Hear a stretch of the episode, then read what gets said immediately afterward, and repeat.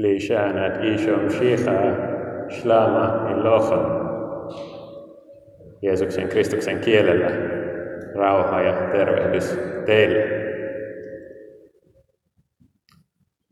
Mun sukujuuret on myös siellä Irakin arameankielisissä kylissä. Hauskaa olla täällä edustamassa Mirnan kanssa Lähi-idän Mesopotamian kristittyjä. Ja myös eurooppalaista toispuoliokkeen kristillisyyttä, eli Tiberiain toiselta puolelta. Kiitos ekumeenisesta kutsusta. Tänne pyhän kaupunkiin, Suomen Roomaan, Aurajoen varrelle mä aina tuun semmoisen ekstaattiseen tilaan, kun saavun tähän kaupunkiin. Tuossa äskenkin bussilla menin tuomiokirkon ohi ja kyllä melkein niin kuin heti käsi nousee ylistykseen. Mä katselen niitä vuosisatoja, joiden varrella täällä on kristillistä uskoa julistettu. Katolilaisena se ikään kuin vastaa henkeen, kun mä tuun tähän kaupunkiin, koska, koska se henki, jossa tämä kaupunki on perustettu, on se sama. Mä jaan sen uskon ja se on mulle todella sellainen pyhä kokemus tulla Turkuun ja myös vavisuttava kokemus joutua tai päästä tänne puhumaan. Mä en ole missään saarnan virassa, mutta Mutta kun kutsuttiin, niin nyt sitten suostuin ja, ja sitten, koska mulla on kuitenkin tämmöinen kristittyjen ykseyden palo ja into ja, ja intohimo suorastaan, niin kuin Paavi Franciscus sanoi tässä ihan pari päivää sitten Henrikin päivänä, Pyhän Henrikin päivänä, joka juuri oli äsken. Täytyy muuten sanoa, että mun oma suojeluspyhimys on arkienkeli Mikael. Kiva olla Mikaelin kirkossa. Mä en tiedä, onko teillä suojeluspyhimystä, mutta itse asiassa mä tiedän, että on nimittäin Pyhä Henrikki on tämän kaupungin ja meidän maan suojeluspyhimys. Ja muutama päivä sitten muisteltiin, kuinka hän antoi elämänsä kristinuskon puolesta. Tai ehkä siinä oli jotkut ruokakysymyksetkin jossain roolissa, mutta kun hän tänne tuli, niin kyllä hän tiesi, että se voi olla hengenvaarallinen matka. Mutta tosiaan on semmoinen perinne Roomassa, että Suomesta lähtee ekumeeninen valtuuskunta tapaamaan paavia. Suomi on ainoa maa koko maailmassa, jolla on tällainen vuosittainen perinne. Ähm, luterilainen piispa, ortodoksinen piispa, katolinen, tällä hetkellä piispa on asianhoitaja, sitten myös metodisti edustaja oli. Ja, ja Paavi Franciscus puheessaan suomalaisille sanoi näin, että se oli tämä juuri tämä Johannes seitsemäntoista, jota tässä luettiin, että kaikki tietävät tämän tekstin, että he olisivat yhtä ja täytyy rukoilla ja, ja niin edelleen. Mutta Paavi sanoi näin, että me ollaan tietoisia tästä, mutta pelkkä tiedostaminen ei riitä. Meidän on pidettävä yllä todellista intohimoa, joka syntyy rakkaudesta yhteyteen ja halusta voittaa historian kuluessa kristittyjen kesken syntyneiden Kristuksen ruumiin ykseyttä vahingoittaneiden jakautumisten ristiriitainen todistus. Tästähän ekumeninen liike lähti, kun missiokentillä, lähetyskentillä oli vaikkapa kaksitoista eri kirkkokuntaa jossain Afrikassa tai Aasiassa, kaikki kilpailemassa ja sanomassa, kuinka toinen on väärässä ja itse on eniten oikeassa ja tuomitsemassa toisiaan. Niin eihän se ole mikään uskottava todistus, ja niin kuin tässä rukouksessa on, että he olisivat yhtä, että maailma uskoisi. Se oli se motivaatio. Se ei ole mikään sellainen, että kaikki käy, vaan se oli kristologinen motivaatio tulla yhteen Kristuksessa. Ja mä haluan sanoa sellaisen asian, että tämä on jo ihme, mitä tänään tapahtuu tässä. Että meillä oli tässä tämmöinen rivi ihmisiä eri kirkkokunnista. Ja niin ehkä se on jo meille nyt vuosikymmenien melkein niin kuin jo tavallista. Mutta jos katsotaan taas vuosisatojen perspektiivissä, niin on se sitten katolinen tai luterilainen tai ortodoksinen, ihan yleisesti kaikki nämä tunnustuskunnat kielsi edes rukoilla toisen kanssa. Sitä pidettiin jonkinlaisena assosioitumisena harhaoppisten kanssa ja niitä pitää karttaa ja niin edelleen. Nyt tämä kuulostaa ehkä jo vähän niin kuin tämmöiseltä, että niin kuin, älä nyt puhu tämmöisiä epämukavia juttuja, mutta tämä oli ihan niin kuin vuosisatoja. Tämä oli se, mitä opetettiin ja, ja nyt se on vakava asia, oli vakava asia. Ja sitä ihmeellisempi juttu se on, että jotain sellaista, mitä tänään tapahtuu, voi tapahtua. Ja se ei ole sellainen tosiaan sellainen, vaan että nyt me ollaan kaikki relativisteja, että kaikki käy ja, ja, ja Se on jotain paljon syvempää, ja mä uskon, että se on jotain, joku oikeasti Pyhän Hengen ihme. Ja, ja tietysti me ollaan vasta matkalla, ja se ei voi olla, niin kuin Paavi Franciscus myös sanoi tässä,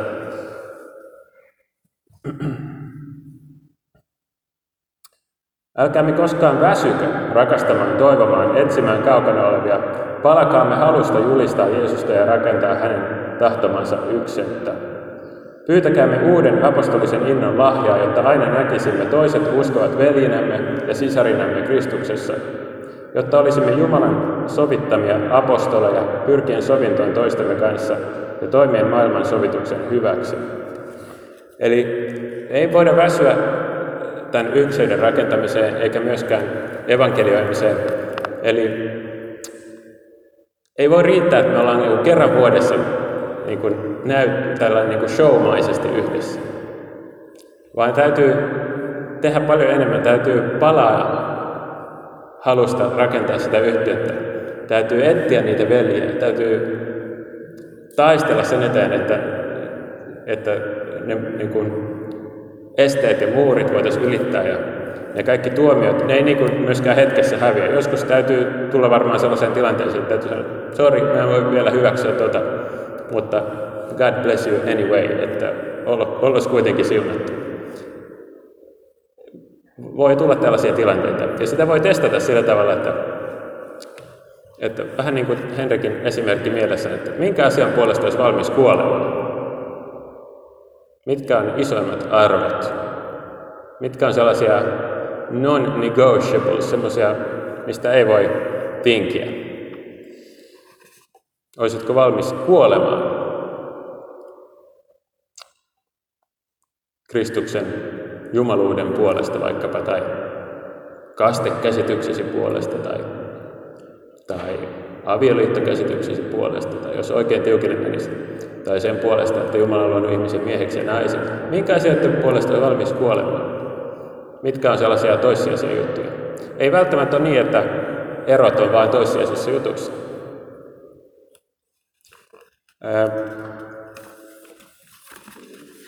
Tähän liittyen mä haluaisin tuoda esimerkin edelliseltä paavilta, joka juuri kuoli vähän aikaa sitten viimeisenä päivänä, viime vuoden viimeisenä päivänä, Paavi Benediktus kuusitoista. Tässä on hänen viimeisiä keskusteluja. Ja hän jätti semmoisen hengellisen testamentin. Siitä mä ehkä luen kohta sitaatin, mutta sitä ennen ehkä vielä voimallisempi testamentti, jonka se jätti, oli, oli sen viimeiset sanat. Paavi Benediktuksen viimeiset sanat. Yksi katolisen kirkon, tai varmaan ehkä oppinein ja suurin teologi viimeisen vuosisadan aikana, yhdeksänkymmentäviisivuotiaana kuolee. Kaikkien tuhansien kirjojen jälkeen viimeiset sanat muutama tunti ennen kuolemaa hoitaja oli kuullut. Signore ti amo. Herra, rakastan sinua. Joka summasi hänen koko elämänsä niin kuin suunnan. Ja mulle tuli mieleen, että se oli oikea suunta, että se on jotain, jonka puolesta kannattaa ja voi elää ja kuolla. Sillä oli oikea korkein arvo ja päämäärä elämässä, eli Herra. Mikä on tämän päivän korkein arvo Suomessa, meidän yhteiskunnassa, meidän omassa elämässä? Millä me tuomitaan muita asioita? Millä kriteerillä me tarkastellaan muita asioita? Mä luulen, että tämän päivän Suomessa se on ehkä tasa-arvo ja yhdenvertaisuus, korkein arvo, jonka, jolle alisteisia on kaikki muu. Ja mä haluaisin sanoa, että tasa-arvo ja yhdenvertaisuus on hyviä arvoja, mutta tosi huonoja korkeimpia arvoja. Jos mikä tahansa muu arvo on korkein kuin Herra, niin se on epäjumala. Se muuttuu tämmöiseksi valtapeliksi ja ideologiaksi. Tasa-arvo tulee siitä, että kaikki on Jumalan luomia. Silloin on oikeasti joku arvo ihmisillä, jos me ollaan kaikki valtajan Jumalan luomia. Sitten meillä oikeasti on arvo. Me kaikki tullaan samasta lähteestä. Sitten voi oikeasti arvostaa toista. Mutta jos se Jumala putoaa sieltä pois, niin mihin se arvo perustuu? Ja onko sitä? Onko se vain sana ja väline, jota voi manipuloida mihin suuntaan tahansa? Ja tästä mä haluaisin lukea mun yhden lempisitaatin, joka on nyt aika ajankohtainen. Paavi Benediktukselta hän puhui Saksan Bundestagille, parlamentille kaksituhattayksitoista. Ja hän puhui siitä, kuinka ää, saksalaiset nuoret ja myös monessa muussa maassa heräsivät joitain vuosikymmeniä sitten tähän niin kuin luonnon huutoon, luomakunnan kutsuun. Ja tämä on yksi asia, mitä ekumeniassa voi paljon tehdä yhdessä, pitää huolta luomakunnasta. Ja hän jatkaa näin, että ekologian merkityksestä ei tarvitse enää kiistellä. Meidän on kuultava luonnon ääntä ja vastattava sen mukaisesti. Haluaisin kuitenkin painokkaasti ottaa puheeksi näkökulman, joka, kuten minusta näyttää, yhä edelleen jätetään keskustelun ulkopuolelle. On olemassa myös ihmisen ekologia. Myös ihmisellä on luonto, jota hänen täytyy kunnioittaa ja jota hän ei voi mielimäärin manipuloida. Ihminen ei ole pelkkä itsensä luova vapaus. Ihminen ei luo itse itseään. Hän on henki ja tahto, mutta hän on myös luonto. Ja hänen tahtonsa on oikea silloin, kun hän kunnioittaa tätä luontoa, kuuntelee sitä ja hyväksyy itsensä sinä, joka hän on ja joka ei itse ole luonut itseään. Juuri näin ja ainoastaan näin toteutuu ihmisen tosi vapaus. Paavi Benediktus kehottaa kuuntelemaan luontoa, mutta totta kai myös luojaa. Tämä puhe on laajempi, mutta tänään meidän aiheena, viikon teemana on varustaudu kuuntelemaan Jumalaa. Ja Jumala puhuu luomakunnan kautta. Tämä on yleisesti tiedossa yleinen ilmoitus. Luonto on Jumalan kirja. Kun mä tulin junalla Turkuun tänään Vantaalta Helsingistä, mä näin jotain absoluuttisen objektiivisen kaunista. Lumeen peittyneitä puita, kristallin kirkkaina. Ja mä ajattelin, että tuossa on todella objektiivisesti jotain kaunista. Siis, jos on joku, joka sanoisi, että toi ei ole kaunista, toi on rumaa, niin se ongelma olisi siinä ihmisessä, ei siinä todellisuudessa. Se on oikeasti kaunis todellisuus, joka me kaikki tunnistetaan. Me ei keksitä sitä, että toi on kaunista, me tunnistetaan sen. Sen takana on joku asia, joka on kauneus, vaikea määritellä, mutta se on jotain niin kuin meitä korkeampaa. Kolme suurta transcendenttia, hyvä, tosi, kauneus ja lopulta ne on yhtä Jumalassa. Et me voidaan tunnistaa se, se johtuu siitä, että sama Jumala on luonut meidät ja sen luomakunnan ja meidän välillä on joku yhteys. Jumalan kuva. Ja Jumala puhuu luomakunnassa, mutta se puhuu myös omassa tunnossa tai sydämen rukouksen kautta. Ja miten me voidaan kuunnella Jumalaa tietysti ennen kaikkea varustautumalla sillä tavalla, että me annetaan Jumalalle aikaa ja annetaan sille mahdollisuus puhua. Tarvitaan hiljaisuutta. Jumala puhuu hiljaisuudessa. Toki voi puhua myös erilaisten tapahtumien kautta, mutta hiljaista rukousaikaa, ehkä Raamatun kanssa. Ei tarvitse pelätä sellaista sanaa kuin meditaatio. Se tarkoittaa vain mietiskelyä. Voi olla Raamattu meditaatio, lukea vähän ja sitten mietiskellä, rukoilla sen äärellä. Lutherillakin oli tapana tuntikausia rukoilla sillä tavalla. Mutta kuinka moni tänään vielä antaa oikeasti aikaa rukoukselle? Ja menee pidemmälle kuin pelkkä asioiden pyytäminen. Pyyntörukous on tietysti yksi rukouksen muoto. Mutta Jeesus meni aina aamu varhaisella juttelemaan Jumalan kanssa, Abba, Isän kanssa. Ja mä katsoin vähän, mitä katolinen tämmöinen nuorisokatekismus sanoo rukouksesta. Ja se kauniisti sanoo, siteeraa tietysti vanhoja hengellisiä mestareita, että rukous on sydämen kohottamista kohti Jumalaa, Jumalan puoleen. Se on joku sydämen liike. Ei välttämättä tarvitse olla sanoja. Ja oli kaunis tarina sellaisesta maanviljelijästä, köyhästä, Arsin seurakunnassa Ranskassa, joka vain istui kirkossa joka päivä. Ja kirkkoherra kysyi häneltä, mitä sä puhut Jumalan kanssa tai miten sä rukoilet? Joka päivä se oli siellä. Ja se sanoi, että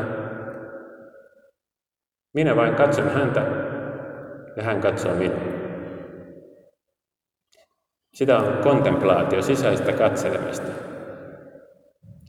Ja mä voin ainakin todistaa, että kun mä oon joskus onnistunut antamaan sitä aikaa, jos sitä tekee tarpeeksi säännöllisesti edes jonkin aikaa, voi aloittaa vaikka kymmenestä minuutista päivässä tai sitten ehkä yrittää aloita vaikka viidestä tai vaikka kahdesta.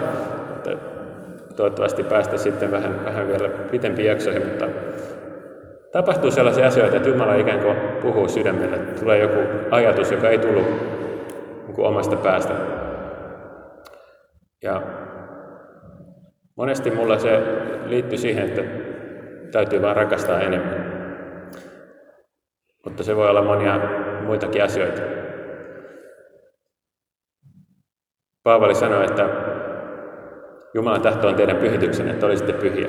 Ja mistä se pyhyys tulee? Se tulee läheisyydestä Kristuksen kanssa, rukouksesta, syvästä rukouselämästä. Pari päivää sitten Helsingin tuomiokirkolla mä näin yhden vanhan kuuluisan teologismiehen menossa tuomiokirkkoon. Se oli pitkä parta ja kirkkaat silmät ja se tervehtiä.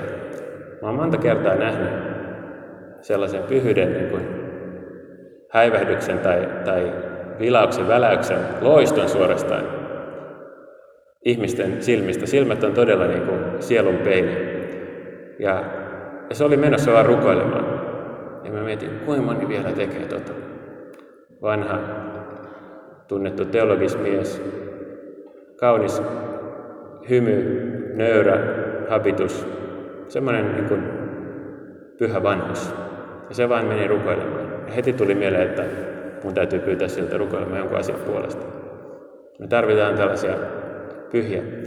Te olette jo tällaista, voi sanoa, pyhää jäännöstä. Kuka tänä päivänä käy kirkossa? Ei melkein kukaan, pari prosenttia ehkä.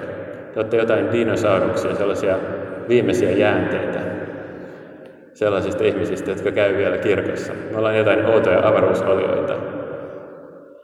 Ja meidän pitää miettiä, että me ollaan elämässä sellaista aikaa, jolloin kirkon jäsenyys ja kristiusko menee niin kuin fum, alas meidän silmien edessä meidän elinaikana jostain kahdeksankymmentä prosentista jonnekin, kuka tietää, kaksikymmentä tai kolmekymmentä prosenttia, tai riippuu kuinka vanhoja me ollaan. Mutta mä mietin, kun mä oon, jos luoja suo vanha, niin montakohan prosenttia se on silloin.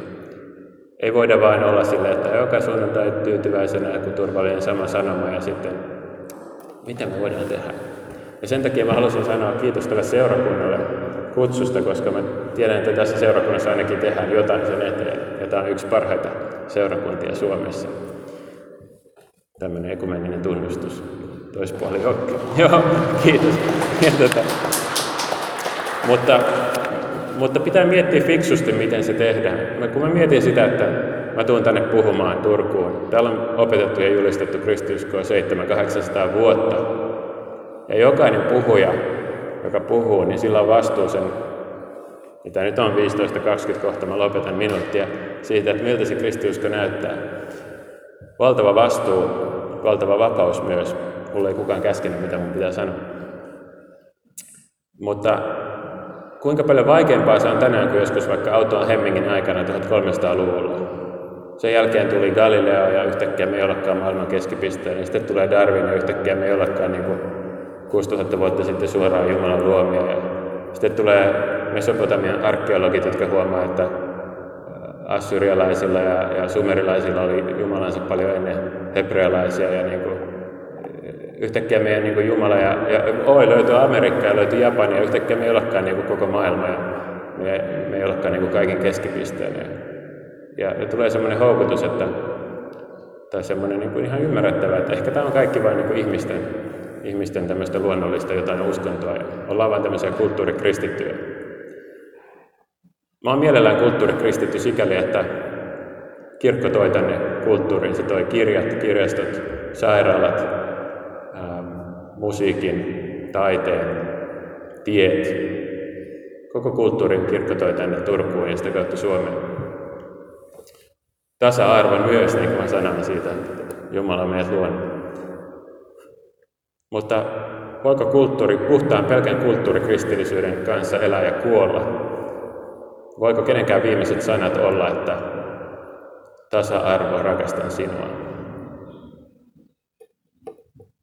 Ehkä se voisi olla joku Hesarin uusi sankari, sellainen ihminen, joka kuolee sellainen, sellaiset sanat huulillaan, mutta ei tasa-arvo voi kenellekään antaa ikuista elämää, eikä pelastaa. Mutta se Jumala, jolta se arvo tulee, niin se kyllä voi.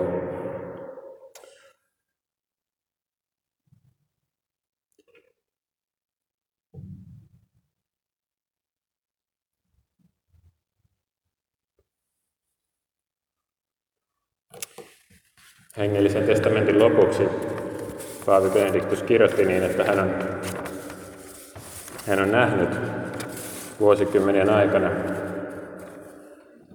teologisten ja tieteellisten teorioiden tulevan ja menevän.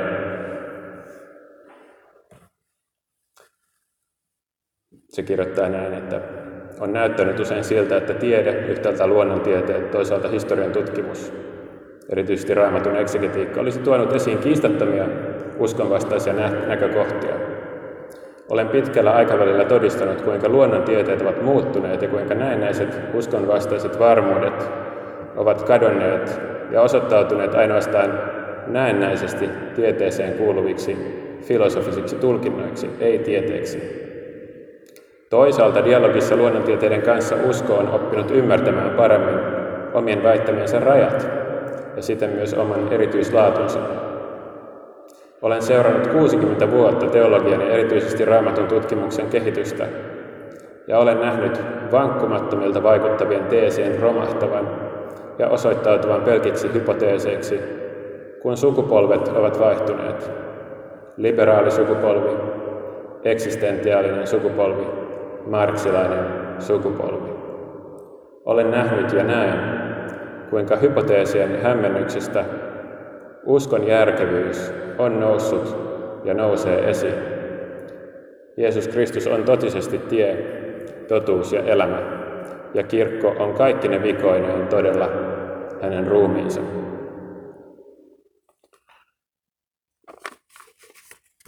Juuri ennen kuin mä tulin tänne, mä kävin tuossa naapurissa yhden tämän kirkon pastorin Joonatan Westergaardin luona moikkaamassa. Siellä oli irakilaisten tapaaminen. Ja, ja hänen isänsä Håkan Westergaard sattui olemaan siellä Livets Ordin elämänsanan Suomen patriarkka. Ja, ja hän kysyi vähän, että mitä kuuluu, ja mä sanoin, että ihan hyvä, mutta aina voi rukoilla. Ja hän kysyi, mikä mun saarnan aihe on täällä. Ja hän sanoi, että mä sanoin, että no rukous ja kristittyjen ykseys. Ja sitten hän sanoi ruotsiksi, että, että kristittyjen yksettä ei pidä vain rukoilla, ja se pitää elää. Kiitos. Joten toivottavasti me voidaan miettiä, miten eletään sitä, miten voidaan elää sitä. Tutustutaan toisiin, mennään vähän rajojen yli, käydään jossain toisessa kaupungissa, käydään tutustumaan Kristuksen seurakuntaan siellä, vaikka se ei ehkä olisi oma seurakunta. Tehdään vaikka yhteisiä matkoja. Mä oon nyt valmistunut matkauppaaksi, mä haluan alkaa järjestää tämmöisiä ekumeenisia, kristillisiä, pyhiä matkoja. Niin kuin psalmissa sanotaan jotenkin, että autua, että ne ei olla mielessään pyhät matkat. Niin tota, mulla on nyt sellaiset mielessä, tulkaa kertomaan, jos haluatte tulla mukaan.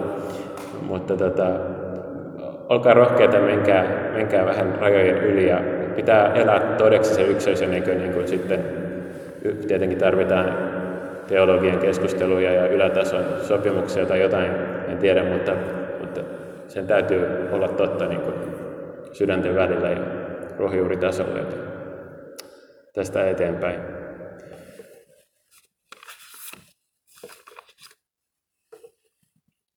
Mä pyytäisin vielä lopuksi rukoilemaan hiljaisuudessa yhden rukousaiheen puolesta myös. Täällä oli jo alttarit, mutta ihan mun lähipiirissä on yksi mahdollisesti aika vakava tapaus tässä ihan viime päivinä. Ja mä en voi sitä enempää kertoa, mutta, mutta Jumala tietää, niin jos voidaan ihan hetki hiljaisuudessa jokainen pyytää Jumalalta apua ja armoa ja pelastusta tähän tilanteeseen.